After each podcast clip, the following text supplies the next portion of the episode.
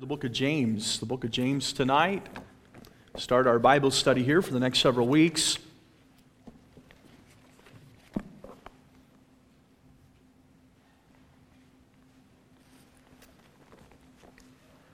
Book of James. We have a new prayer list starting tonight as well. You'll notice that it's changed and try to make you more aware of some of the things that we'd like you to be praying for as far as upcoming activities, not only uh, our regular prayer list. On the back, you'll find all of our missionaries are listed and uh, you can be in prayer for them as well. All right, and so Pastor McPherson will come to the end of service and give you a missionary moment, uh, share a prayer letter with you, and then take our prayer request for this evening. If you have a prayer request, uh, please submit that to the office. And what we're going to do from now on is we're going to leave prayer requests on the bulletin for four weeks. All right? If after four weeks we haven't heard an update or anything, we'll take it off. Uh, because sometimes somebody will give a request, we'll have a visitor give a request, we don't know who it belongs to, and then it stays on there for three years. And then, you know, the person's gone to heaven or they've gotten better and gone home or what have you. And so um, we'll, we'll just leave them on there for four weeks. You can leave it on there for months if you want just update us, all right? Just let us know. If you come to prayer meeting, raise your hands. I'd like it on there for a little bit longer, whatever. That would be fine. But please just let the office know or let us know during the prayer meeting to leave that prayer request on for a little bit longer. But that'll just help us in the maintenance of the prayer list, all right? Book of James tonight. We're going to start in the book of James. Now, you should have received a handout that had a handout with inside the handout. How many of you got two of those? Everybody get one tonight? How many need one? If you need one, please lift up your hand and we'll get those to you right now. All right? The outer jacket that you received, if you want to pull that off first, all right, over here we need a couple. If you'll pull that off first, that's our introduction to the book of James. There's some introductory remarks and there's some background on the book. And I wanted to uh, kind of pull that out and, and make that separate uh, for the reason um, if I were to try to teach that and take the time to teach that, it'd take us a whole night to teach that. And so I'm just gonna, we're just gonna read through it quickly so you can get the information and you can take the handout home and keep that. And then we'll go to the second handout and that'll be our first lesson for this, for this night. All right, so let's, let's start with that first handout that it's in paragraph form. And we're looking at James chapter 1 and let's read together just verse 1. All right, that's our introductory verse. Unlike some of the other epistles that take a whole paragraph or several verses, James just has one verse of introduction. And so we're just going to get that verse, give you some background, then we'll move on into our lesson, verses 2 through 16. James, a servant of God and of the Lord Jesus Christ, to the 12 tribes which are scattered abroad, greeting. It doesn't say a whole lot about the, about the apostle there, but we do know from other parts of Scripture a little bit about him. So let's have a word of prayer and we'll get started. Father, we thank you, Lord, for your love for us. Help us, Lord, as we continue or start our theme for this year of grow. We pray, Lord, that you'd help us to grow up in Christ and grow up in our faith as we study the book of James for this first quarter. We ask, Lord, that you'd help us, Lord, to learn and to apply the truths that are hidden there. And Father, may our faith increase. Father, fill me. I need your help as we communicate the truth of God's word. Fill me with thy Holy Spirit, we pray. And may the Spirit of God teach each one and help each one. And we'll thank you in Jesus' name. Amen. All right, so our format for this study is going to be much the same as you see tonight. So I say that to let you know bring a pen with you to Bible study or a pencil uh, that you can take notes and mark things down. I try uh, to the best as I can to leave you enough room on that second handout to make other notes as you hear things or verses that you would like to mark down. So James is the author of the book. Now look what it says in our notes, first of all. We'll just read through it quickly and maybe pause and make a couple comments. Who wrote the book? James did not specifically identify himself as to which James he was. The author is widely thought to be James, the half brother of Jesus. James was not a follower of Jesus during the Savior's time on earth. Now, think about that. Mark chapter 3, verses 31 through 35, and John chapter 7 and verse 5 are, are parallel passages of the same time where Jesus is speaking to a crowd, and somebody says to him, How many of you remember this? Your mother and your brethren are without. You remember that. And they, they did not believe that Jesus Christ, at least the brethren did, and his mother did, of course, at Cana of Galilee. She knew very well who he was. She remembered the angel's announcements from his birth, and so Mary knew who he was, but James was unbelieving. That's, that's amazing to me to think that he grew up in the house with Jesus Christ. He saw this young man with incredible character, integrity, and uh, a superior knowledge to anybody he ever came in contact with. You remember when he was 12 years old, he was lecturing the Pharisees and the Sadducees in the temple. So, for him to grow up with Jesus, I, I believe that James was likely at the wedding at the Cana of Galilee because it was a family event. And, and so Mary was there, and I believe the brethren were there. And Jesus turned water to wine. And yet, James did not believe it was not until after his resurrection that the Bible shows us, and we'll look at that verse a little bit later on, that James became a follower of Jesus Christ and eventually became the pastor of the church at Jerusalem. And that's why it's believed he wrote this book because of some of the context as well as some of the things from a pastor's perspective to his people. So eventually he became an apostle in the vein of Paul as one who had seen and believed the Lord post resurrection. So 1 Corinthians 15 7 and Galatians 1 19 both speak about James's position as one that had seen the Lord alive and was now going forward and preaching the gospel. He was witness of the resurrection. After witnessing the Lord's resurrected body, James became one of the leaders of the church at Jerusalem. Peter singled him out among the other Christians there following Peter's miraculous release from prison in Acts chapter 12. James made the deciding speech at the Jerusalem Council in James chapter 15. And Paul called James one of the pillars of the church in Galatians chapter 2 and verse 9. So, where are we historically? When was the book of James written? It is likely that the book of James was the first New Testament book written. You say, why?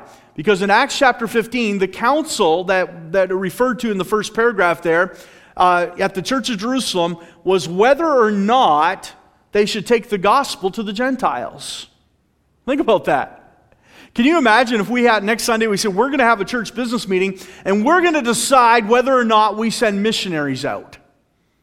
Well, you think we lost our marbles, hadn't you? But back in the first century church, the gospel was to the Jew first.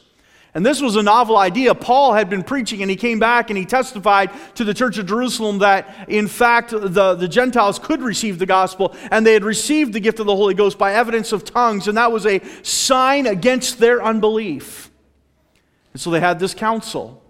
And James stood up and he preached and cast that deciding vote, if you will, that this is, in fact, the right thing to do to go and preach the gospel of Jesus Christ. And in Acts chapter 16, we see that Paul and others were ordained to the gospel ministry and sent out to the Gentile world. And so it was James that was there at that council uh, in the church of Jerusalem. So you can read that, and, and so it's likely, though, that the book of James was written before the Gospels. You say, why? Because there's no mention of the Gentiles in the book of James. He is the pastor of the church of Jerusalem, so his converts are all Jewish converts. But there's no mention at all about giving the gospel to the Gentile world. And so it's believed that it was written before that council, which means it would have also predated most of the gospels. So it's sometime between the years of 45 and 48. Now, why is James so important? Look at the third paragraph with me. The book of James looks a bit like the Old Testament book of Proverbs, dressed up in New Testament clothes. In other words, it's a book about wisdom. Its consistent focus on practical action in the life of faith is reminiscent of the wisdom literature in the Old Testament, encouraging God's people to act like God's people. The pages of James are filled with direct commands to pursue a life of holiness. He makes no excuses for those who do not measure up. In the mind of this early church leader, Christians evidence their faith by walking in certain ways and not others. For James, a faith that does not produce real life change is a faith that is dead. And James chapter 2 verse 17, of course, says, faith without works is dead. We often think of the Apostle Paul as somebody that spoke very harshly at times, but I don't believe he could hold a candle to James. James was very no nonsense. And as we read the book of James, it seems like he comes across more gracious, but in the sense of that day that he lived in, he was very direct, very to the point. If you have faith without works, your faith is dead.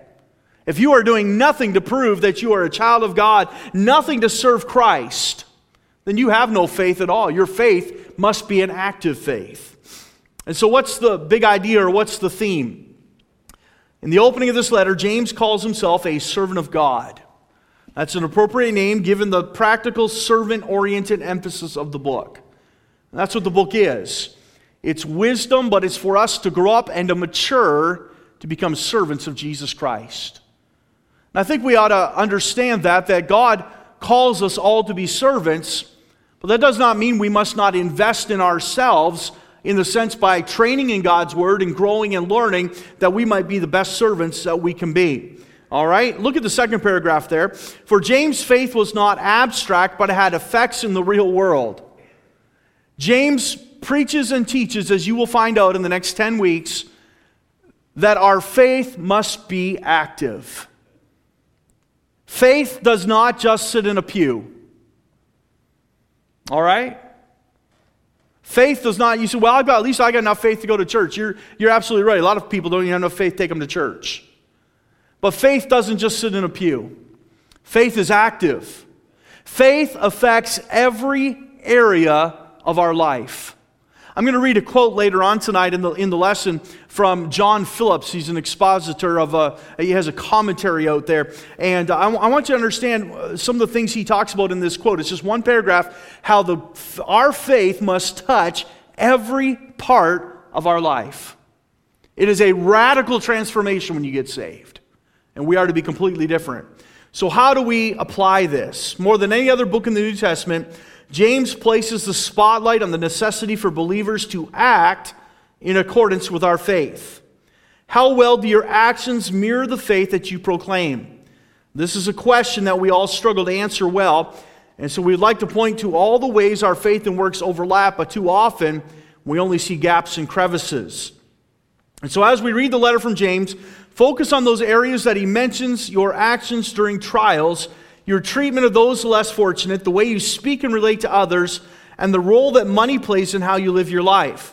Allow James to encourage you to do good according to the faith that you proclaim. So let's take out that handout now. That's our introduction. You can take it home and read it more thoroughly. I just kind of briefly glanced at it. But let's look at James chapter 1, verses 2 through 16. Take out the second handout, and there's going to be several blanks for you to fill in as we go tonight.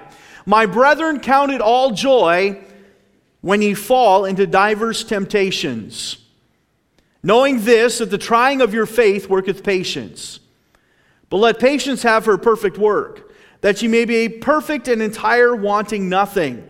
If any of you lack wisdom, let him ask of God, that giveth to all men liberally, and upbraideth not, and it shall be given him. But let him ask in faith, nothing wavering. For he that wavereth is like a wave of the sea, driven with the wind and tossed. For let not that man think that he shall receive anything of the Lord. A double minded man is unstable in all his ways. Let the brother of low degree rejoice in that he is exalted but the rich in that he is made low, because as the flower of the grass he shall pass away.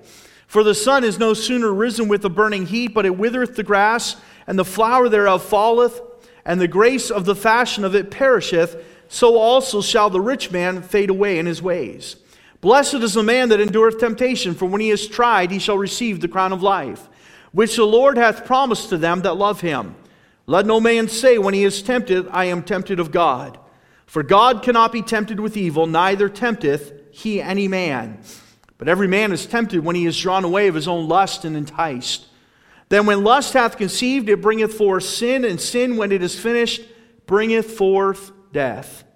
Do not err, my beloved brethren.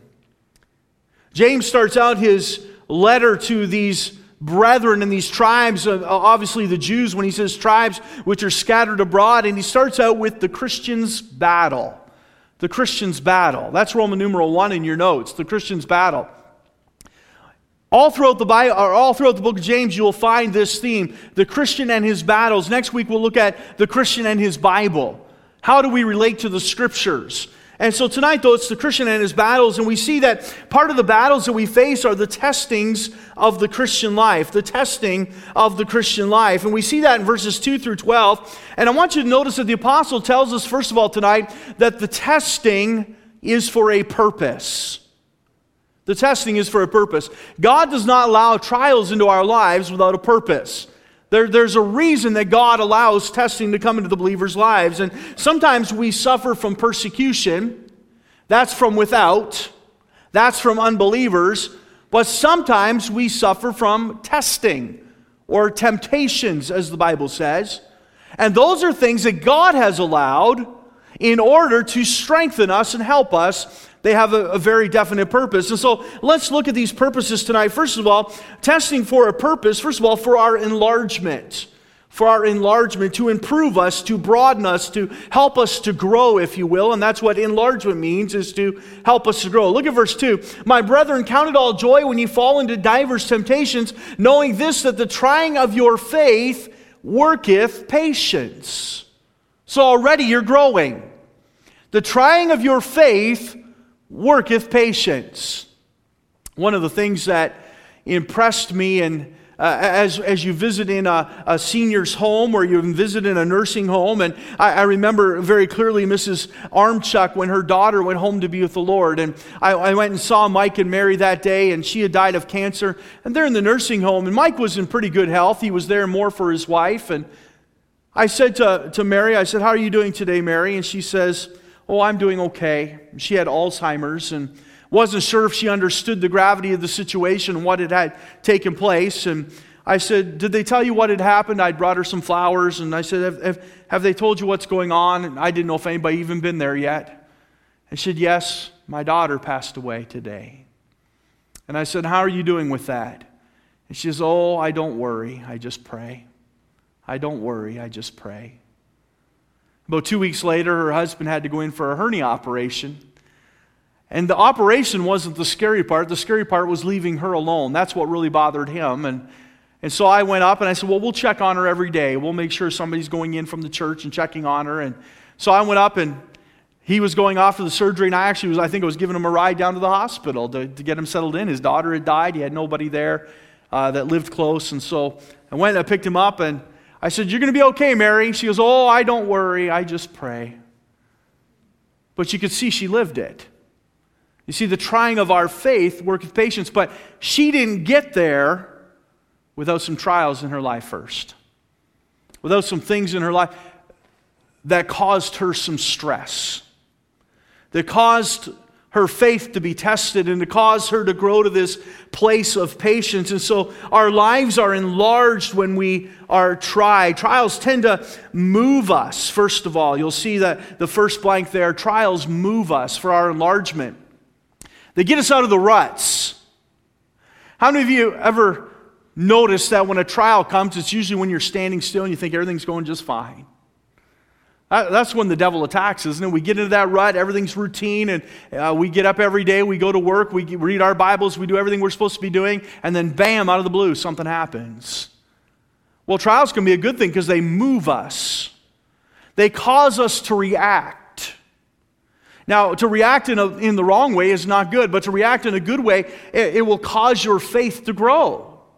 And that's what enlargement is, is to, to grow. You'll either become bitter or better from trials. You'll either be strengthened or soured. The word temptation is a word that means trials in the sense of one who tries gold by fire.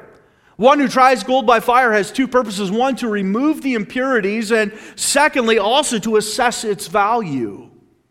It is said that an old time artisan could take gold and put it in a fire and can tell by the glow what kind of gold it was and how pure it was, and he could assess a carat value to it by the glow of the fire. And that's what the trial of our faith does. It assesses the value of our faith. It shows us who we really are and what we are in the time of testing. So uh, it enlarges us by moving us, but it also to mellow us. To mellow us. Often we look at trials and we ask God, why? There's a purpose, and the scripture implicitly states that the patience is a purpose of trials, that there's a reason for it. Well, let me ask you this some of you have got a few years behind you. Do you react the same way today as you did 30 years ago when you first got saved? Has your patience grown? Have you mellowed? That's a good word, isn't it, Brother Bousfield? Have you mellowed? I can't imagine a more mellow guy than you, to be honest with you. I, am going to I'm gonna be honest with you. I remember uh, going off to Bible college, and Dr. Strachan wanted me to give a testimony one night. And he stuck his head out the door and he says, Hey, Al, he says, You're going back to college. You're going to give a testimony tonight? Or he said, Would you like to give a testimony tonight? And I said, No. He says, You misunderstand me. You're giving a testimony tonight. And boy, you got them, you know, Joe, did you ever get those eyes? You always behaved in church, right? He could take out a whole row of teens with just one look. All of you know what I'm talking about. And but a couple years later, I came back from college and I worked on staff with Dr. Strachan, and he'd mellowed. Just seemed as he got older, he just kind of got more relaxed and more mellowed. And I, I got to be honest, I was afraid of messing up. You can imagine, I was afraid of messing up. But the first time I messed up, I went in and said, Doc, I guess, I don't know, I was trying to do this and it didn't work out, whatever. And he said, Oh, that's okay. Don't worry about that. My fears relieved. People mellow because of trials. We don't always make that connection, do we? But the trying of our faith worketh patience. Think about this. You are what you are today because of the trials you've experienced. You've either become better or you've become bitter. You've become strengthened or you've become soured. But in the long run, the purpose of them is to make you better. That's God's desire. So they move us, they mellow us, and thirdly, they mature us. They mature us. Look at verse 4. But let patience have her perfect work that you may be perfect and entire, wanting nothing. The word perfect means complete, entire means whole. In other words, you're growing into what God wants you to be. And so when we have trials, what's the Bible tell us to do? Count it all joy, because here I get to grow again. I mean, we don't relish it while we're going through it. If you're in a hospital room, you're not, you're not relishing the trial. And if you're being uh, hurt by a neighbor, you're not relishing the trial. And if you're struggling financially, you're not relishing that trial. Uh, but we, we trust in God who is in control of all those things. And by putting our faith in Him, it, it you, see, you understand that trials teach us to rely upon Him more and that through it our faith grows and we become more patient. Romans 8.28 says and we know all things work together for good. We just have to believe that. To them that love god to them who are the called according to his purpose. Consider this. Temptations are allowed allowed i didn't say caused allowed by a loving heavenly father who is too caring to be unkind and too wise to make any mistakes. That's who's allowing a temptation or a trial in our lives if you're wondering how much patience you need to develop, think of this God is never in a hurry. He can allow that trial to stay until we learn our lesson. It's best that we learn patience. So, trials are there for a purpose. First, for our enlargement. Secondly, letter B, for our enlightenment. Our enlightenment. What's enlightenment mean? It means it helps us to see something, it reveals something to us. So, trials, first of all, they help us to grow, they enlarge us, but secondly, they enlighten us, they help us to see what we really are. It's a good test or a gauge for us every once in a while to see how far has our faith come. Maybe you've said something like this to yourself you know, if this had happened 10 years ago, I wouldn't have handled this very well. I'm sure you've all been there. That's growth. And that's enlightenment. But here's some other things it shows us it shows us that we are to lean upon the Lord a little bit more. Look what the passage says in verse 5.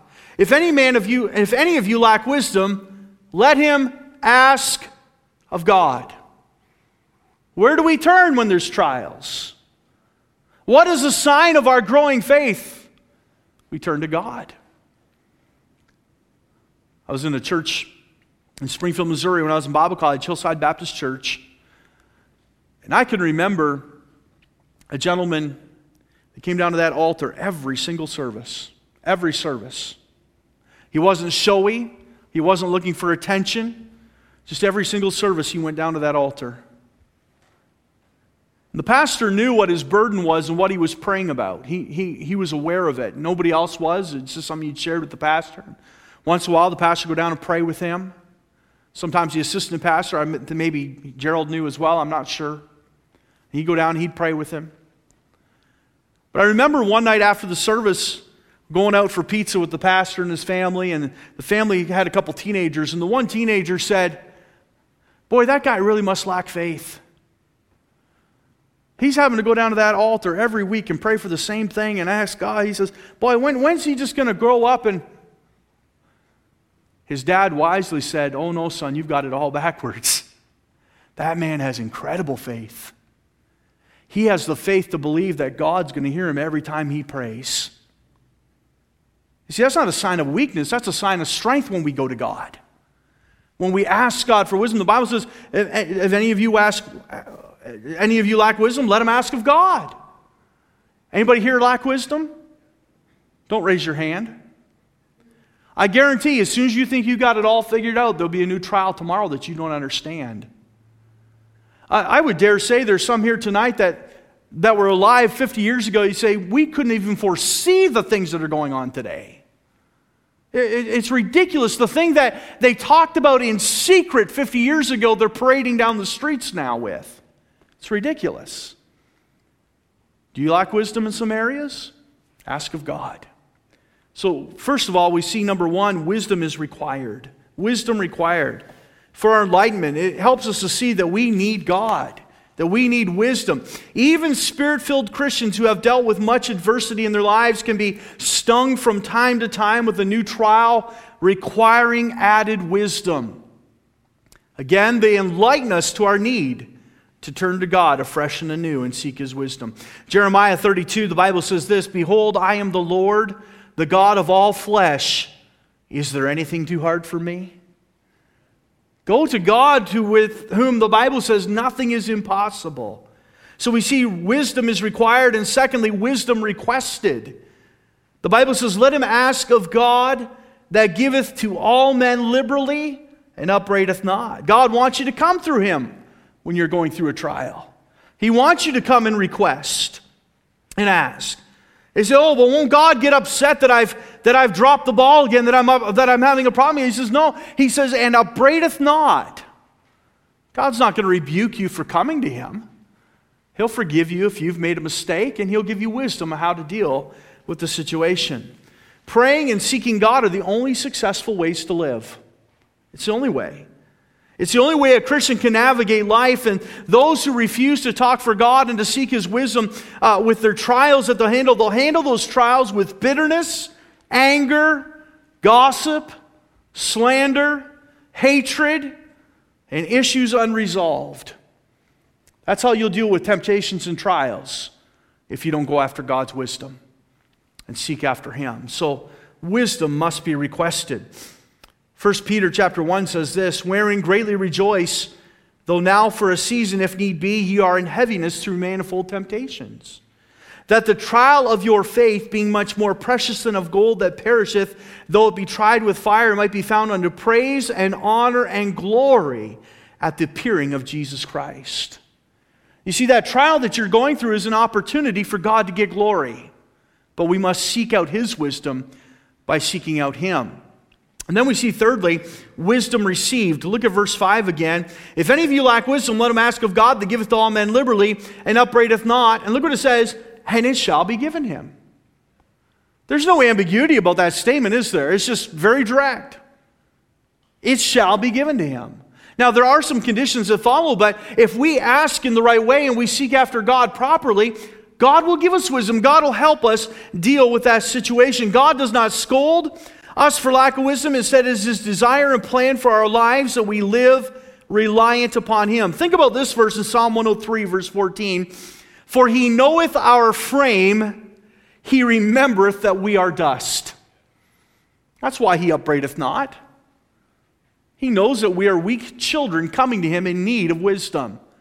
And so the Bible says that he will give it to us liberally and he'll give it to us gladly. Now, here's what I told you about that quote John Phillips said about wisdom. Listen to this. Much of the wisdom that we need and for which we pray is to be found in His Word. It is already ours, available to us in hundreds of precepts, proverbs, parables, and principles. Solomon wrote a whole book of Proverbs, pithy sayings full of distilled wisdom of heaven for life on earth. The parables of the Lord Jesus are gems of wisdom. The great principles unfolded in both the Sermon on the Mount and the epistles are sublime. The Bible is full of wise counsel. It speaks authoritatively to all aspects of human life. It deals with our social life, our secular life, and our spiritual life. It speaks clearly, it makes no mistakes. It is infallible and unerring in its judgments. All we have to do is read it, study it, meditate upon it, memorize it, and obey it. I want you to notice also, though, that wisdom can be refused. Wisdom refused. Look at verse 6.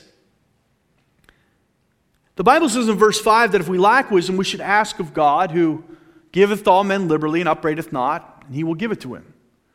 But then the Bible qualifies that statement in verse 6. It says, Let him ask in faith, nothing wavering, for he that wavereth is like a wave of the sea, driven with the wind and tossed. I always read that word waver and I thought of a, something that was shivering for fear.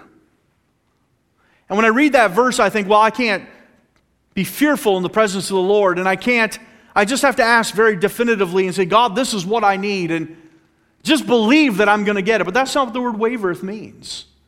The word mean wavereth is like the wave that is driven by the wind and the sea. It means just being tossed all over the place. In other words, it means that when I go to God and ask Him for wisdom, I run around to everybody else looking for wisdom as well.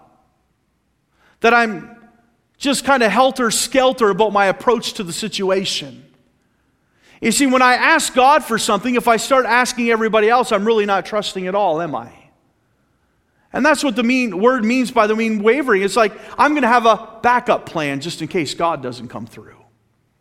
And so we must avoid that at all costs. And the Bible says if we're going to ask, ask in faith, nothing wavering, believing that God has the right answer, that God knows the end from the beginning. Wisdom can be refused because of indecision. Like anything else, prayer has rules. John chapter 15, verse 7 says, If you abide in me and my words abide in you, ye shall ask what ye will, and it shall be done unto you. Second Chronicles 7, If my people, which are called by my name, shall humble themselves and pray, and seek my face, and turn from their wicked ways, then will I hear from heaven and will forgive their sin and will heal their land. And so when we struggle with making that decision, Am I going to trust God or am I going to try to find the answer on my own? Then we are going to miss out on God's wisdom. There are rules to prayer, so ask nothing wavering. So we see the indecision. In letter B, we see an illustration. The illustration I've already shared with you. For he that wavereth is like a wave of the sea driven with the wind and tossed, unstable, tossed to and fro, not knowing where to trust or where to look. That's like the one that doesn't ask God properly. And then we see some information in verse 7. For let not that man think he shall receive anything of the Lord. I told you that James can be blunt at times. And here's one of those verses, and if you were reading this in the Greek, it, it's like a hammer that hits him right between the eyes. You're not getting anything. Your faith is small, you're wavering. You're trying to rely upon your own devices. So he gives them the information. Our indecision could cause our prayers not to be answered. Illustrated by a wave tossed by the sea. And now James gives us this information. There's some facts about a wavering condition. First of all, it's a spiritual law. Verse 7 is a spiritual law. Mark that in your Bible because it's very important. We, we know, when you say, what, what do you mean by a spiritual law? Let me see if I can illustrate. Whatsoever man soweth, that shall he also what? Reap. That's a spiritual law. It's a definitive statement that is made in Scripture that we can apply and know that it is true every single time. That's what a spiritual law is. All right? There's hundreds of them in the Bible. And here's another let not that man think that he'll receive anything from the Lord. It is a definitive statement that you can take to the bank. If we ask God, wavering in our faith, having a backup plan, then we are not fulfilling His will for our lives. It is a spiritual law, but there's also a social law. Look at verse 8. A double minded man is unstable in all his ways. This is a commentary on that man. A double minded man literally means somebody that has two hearts. His heart is pursuing two different things at once. It's like somebody that's in love with two people and they can't decide who they might marry. It's somebody that comes to a crossroads and can't decide which road to take. It's somebody that's been offered two lucrative jobs and they can't decide which one God wants them to have. It's like standing at a bus stop and not deciding whether or not you really want to take the trip. And so the bus closes its door and it moves on. But the fact is this your indecision was a decision. You made the decision to stay behind. Do you know that there's millions of people that reject Christ every day because of that very fact? Well, I don't know if I'm ready to commit. And bang, it's passed them by. God said in the Old Testament, My spirit shall not always strive with man. He was talking about the condition of a lost and dying world before the flood. But I believe it's an illustration of, of these days that God, His Spirit, strives with men and His Holy Spirit beckons men to come to Jesus Christ. But the day will soon pass. And either that person will go home or the rapture will come or the doors will close. Maybe they'll be turned over to a reprobate mind or what have you, but we must make the decision to follow Christ. And so indecision can cause us. It's a social commentary. Joshua 24, verse 15 tells us to choose, and if it seem evil unto you to serve the Lord, choose you this day whom you will serve, whether the God of your fathers serve that were on the other side of the flood, or the gods of the Amorites in whose land ye dwell. But as for me and my house, we will serve the Lord. So trials have come for our enlargement. They've come. Secondly, I've lost my note there for our enlightenment, to teach us some things, to show us some things. And thirdly, letter C, for our ennoblement. You say, what's an ennoblement? Sometimes when you're alliterating, it's hard to find the right word. Ennoblement means for a crowning achievement. An ennoblement. It means to grant a degree. When we, when we give uh, diplomas to the students when they graduate high school, the proper term is the ennoblement of those students. We are granting them those degrees or those diplomas. And we see in the scriptures in verse 9, there is an ennoblement. The Bible says, Let the brother of low degree rejoice that he is exalted. Let the brother of low degree rejoice in that he's exalted. Trials are for our enlargement, they help us grow. And for our enlightenment, they help us realize our need for God and his wisdom.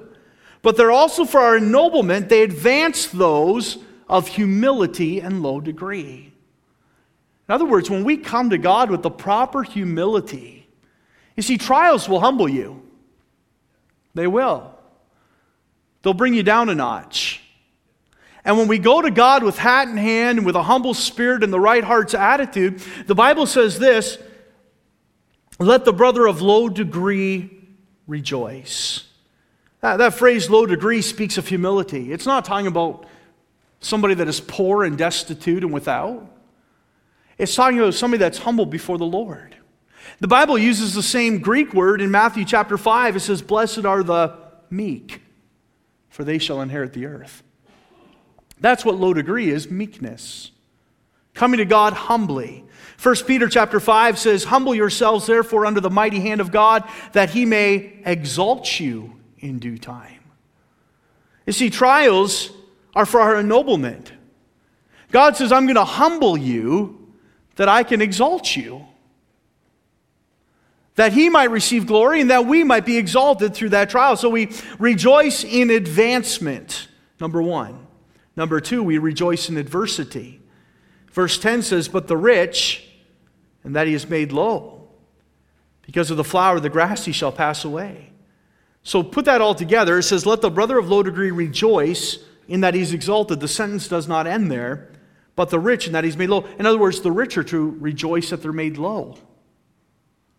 They say, What do you mean? Should a rich man be excited that he is humbled and going through trials? Absolutely.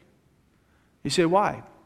Because it is adversity that he is made low and humbled before God. This is talking about the love of riches. It's not talking about having things. Let's be honest, every person in this room is rich compared to 90% of the world. We really are. I, I mean, I, I, went into Togo, West Africa, where the gross uh, salary of people is below the international poverty line. The people make on average $1.25 a day. They say, oh, but things are cheaper there. Yeah, che- things are cheaper there, but you know a coffee still costs a dollar and a half. And it still, still costs money to go places and eat and do all those things. It still costs. If you want to have electricity in your home, it costs money. So we are very rich people, but it's the love of those riches that is the danger. But the rich in that he is made low, because as the flower of the grass, he shall pass away. For the sun is no sooner risen with a burning heat, but is withereth the grass, and the flower thereof falleth, and the grace of the fashion of it perisheth. So also shall the rich man fade away in his ways. That's, that's the key in his ways. It's not wrong to have things, but it's wrong when things have you. The rich man perisheth in his ways. In other words, he was not able to humble himself. So rejoice in adversity because they, they bring you low. And the example is, is this rich, implying one who trusts in his riches to solve his problems. Boy, we often do that, don't we? Some people are so blessed, and thank God for it, but you've never had to pray for a meal. You never had to pray for God to supply your next mortgage payment. And we thank God for those things, don't get me wrong. But when trials come, they bring us to a point where we really begin to rely upon God and trust in Him. So rejoice in adversity. The example is the rich. And then there's a valid expectation. One who trusts in the deceitful riches and the cares of this world, as in the parable of sower, can expect their fruit to be choked out. In verse 11, it says, The grass and the flower thereof falleth, and the grace of the fashion of it perisheth. There's no fruit in it, in trusting in riches, but there is great benefit in trusting in God. So, secondly, tonight, testing is for our profit. I don't know if I'm going to get all the way through. Matter of fact, we may just stop right there because it's 5 to 8 and we need to pray yet. So, we'll finish this up next week. First of all, testing has a purpose. Number one, that's all we've covered so far. Testing has a purpose. Next week, we'll start at testing is for our profit. All right? I know you don't believe it right now, but trust me, God has a bonus plan in store. All right? Let's uh, have Pastor McPherson come. He's going to share a missionary letter with us. Take out your prayer lists. Now, I left you some homework there. I hope that maybe you'll take up the challenge You'll notice, I, I just challenge you read the book of James. Read it every day, all right? It, it, it's five chapters. It'll only take you about 20 minutes or so. But just read it and absorb it. It'll help prepare you for our lessons every week, all right?